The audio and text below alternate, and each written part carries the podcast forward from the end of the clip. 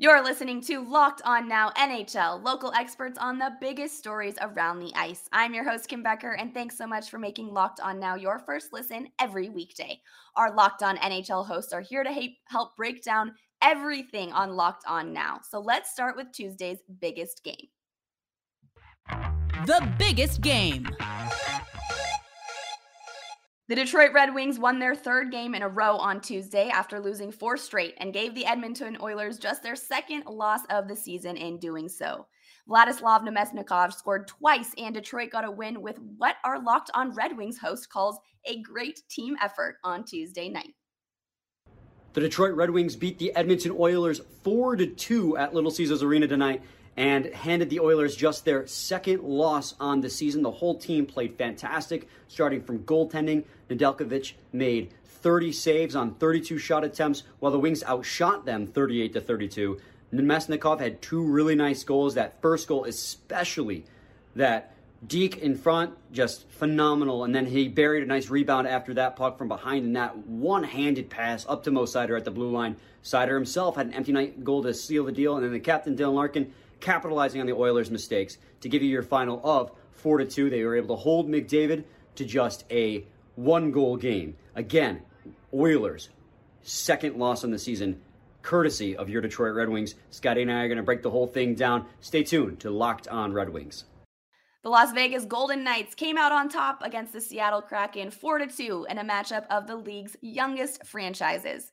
And Locked On Kraken is here with the recap self inflicted wounds. That's what Kevin Weekes of ESPN called this 4 to 2 loss to the Las Vegas Golden Knights by the Seattle Kraken. My name is Erica Lindsay Ayala. I am your host of Locked on Kraken. And on today's show, earlier on Tuesday, we said Seattle needed to win the first and third period. Well, they scored first in the first, they scored first in the second. But in the third period, they led up two goals to Reilly Smith. We also saw Yanni Gourde leave the game after a blocked shot, went down to the tunnel. We'll see if this is a long term injury. But self inflicted wounds, Weeksy, I got to agree with you. Seattle needs to tighten up. They got to get more consistent. And, you know, Dave Hakstol said it wasn't an urgency issue, but I'm starting to wonder if maybe that is a little bit of the case. But let's talk about it more on Wednesday on Locked on Kraken. Coming up next, we'll go around the league to get everything else you need to know from the NHL last night. You're listening to Locked On Now. Welcome back to Locked On Now. I'm your host, Kim Becker, and thanks so much for making Locked On Now your first listen every weekday. Now, let's go around the league for Tuesday in the NHL. Let's go around the league. The San Jose Sharks and Calgary Flames played to a 1 1 tie after the first two periods up in Canada last night. But then San Jose exploded for three goals in the final period to steal a win away from Calgary. Both Locked On Sharks and Flames tell us the story of the matchup. The good vibes Sharks are back, baby. I'm JD Young of Locked On Sharks, and the Sharks uh, win four to one over the Calgary Flames. Uh, the young Sharks still dealing with COVID issues were uh, led by Adin Hill, stopping 37 of 38 shots. Um, this was the performance that the Sharks expected when they traded a second round pick for Hill this summer. And despite being thoroughly outplayed in the second period, the Sharks came out in the third period and really took it to the Flames to start the, the, the third period and were rewarded with a goal by Couture and then uh, two empty netters to, to seal the deal. So, uh, have a full breakdown of the Sharks win over the Flames on today's episode, uh, where you can find us on Apple, Spotify, uh, wherever you get your podcasts. And of course, as always, find us on YouTube where you can subscribe. What's up, everyone? I'm the host of Locked On Flames, Jess Belmosto here, uh, reporting in on the Flames point streak coming to an end after a 4 to 1 loss to the unsuspecting San Jose Sharks. Uh, they just did not have it tonight. I felt like the Flames came out of the gate uh, a little sloppy. The only goal belonged to Milan Lucic, who now has five goals on the season. And something that I noticed, and uh, he would be tied for most goals on the Boston Bruins, where he used to play. Uh, is is there a potential uh, reunification there? You know, I think those rumors are always flying, but what do I know? Uh, the Flames just couldn't get it done tonight, and it's just it's a shame. The defense worked hard, but just not hard enough. Uh, Nikita Zadorov just will probably have some sort of supplementary discipline for his murder at center ice. Um, that was a little uh, that was a little rough. Uh, and, but it was great to see Oliver Kylington back in the lineup tonight after he collided with the boards. Um, it just it was like something out of movies. I just went boink. Um, Saturday night, Sunday night. But you know, the Flames looked fine. Flames look good. Uh, they just, just gotta brush this one off, you guys. Just it's one loss. No dirt off their backs. Gotta lose some at some point. Thank you so much for tuning in to Locked on Flames every single day. I'm your host, Jess Belmosto, and I'll see you next time. The Boston Bruins scored three goals in one period, and that turned out to be enough to beat the Ottawa Senators last night. Our Locked On Bruins host said it was the most exciting game of the season for Boston, and he has all the takeaways from the win as well.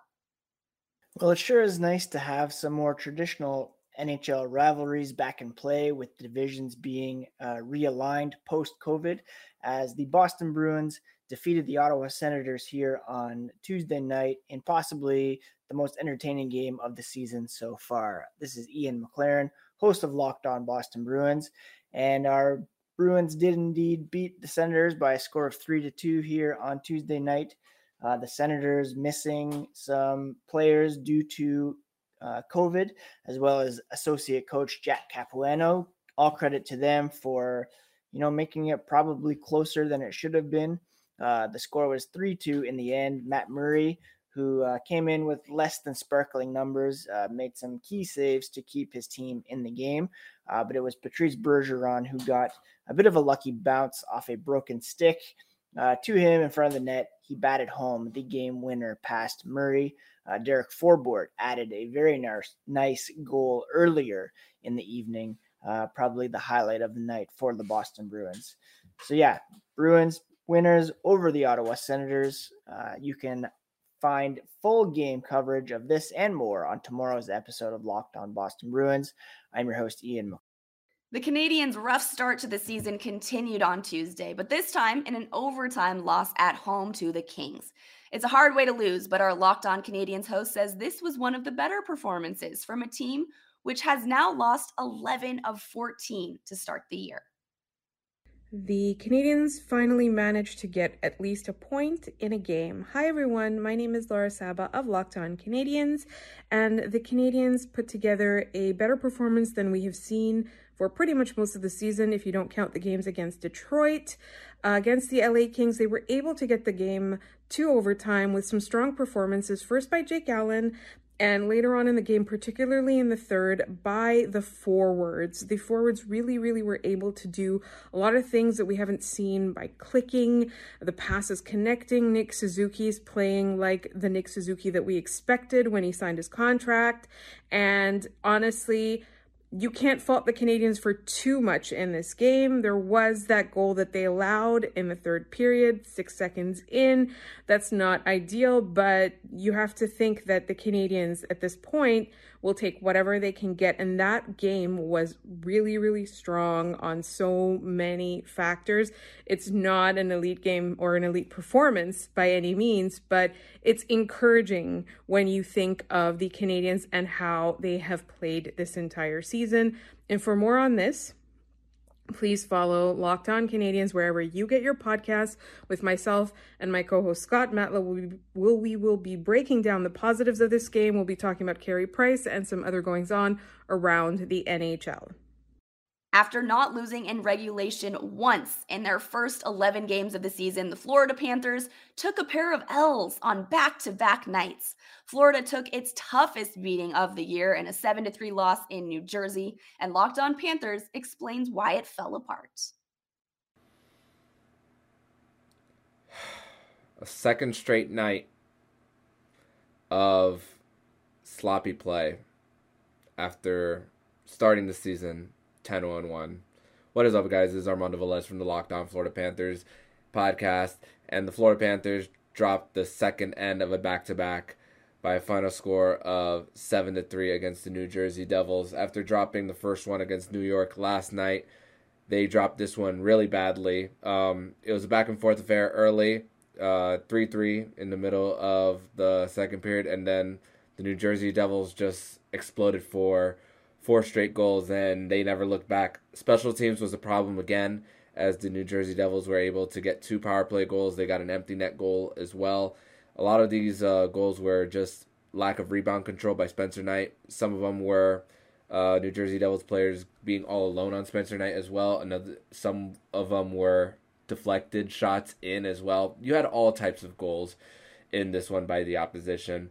The good news about uh, this game is that Sam Bennett made his return to the lineup and he got a goal immediately starting uh, the game for the Cats. Uh, looks like Sergei Bobrovsky will return on Thursday.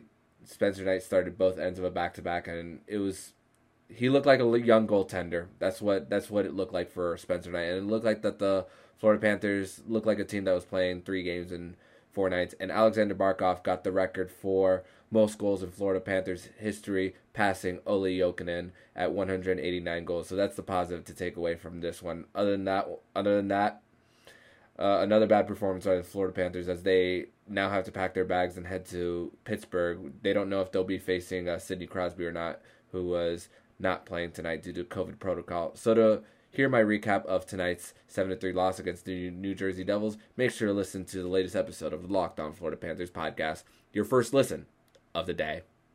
That's a wrap for us. Thanks so much for making Locked On Now your first listen every weekday. For more on the National Hockey League and your team, make your second listens Locked On NHL and your team's Locked On podcast. I'm Kim Becker. This has been Locked On Now, Locked On Your Team Every Day.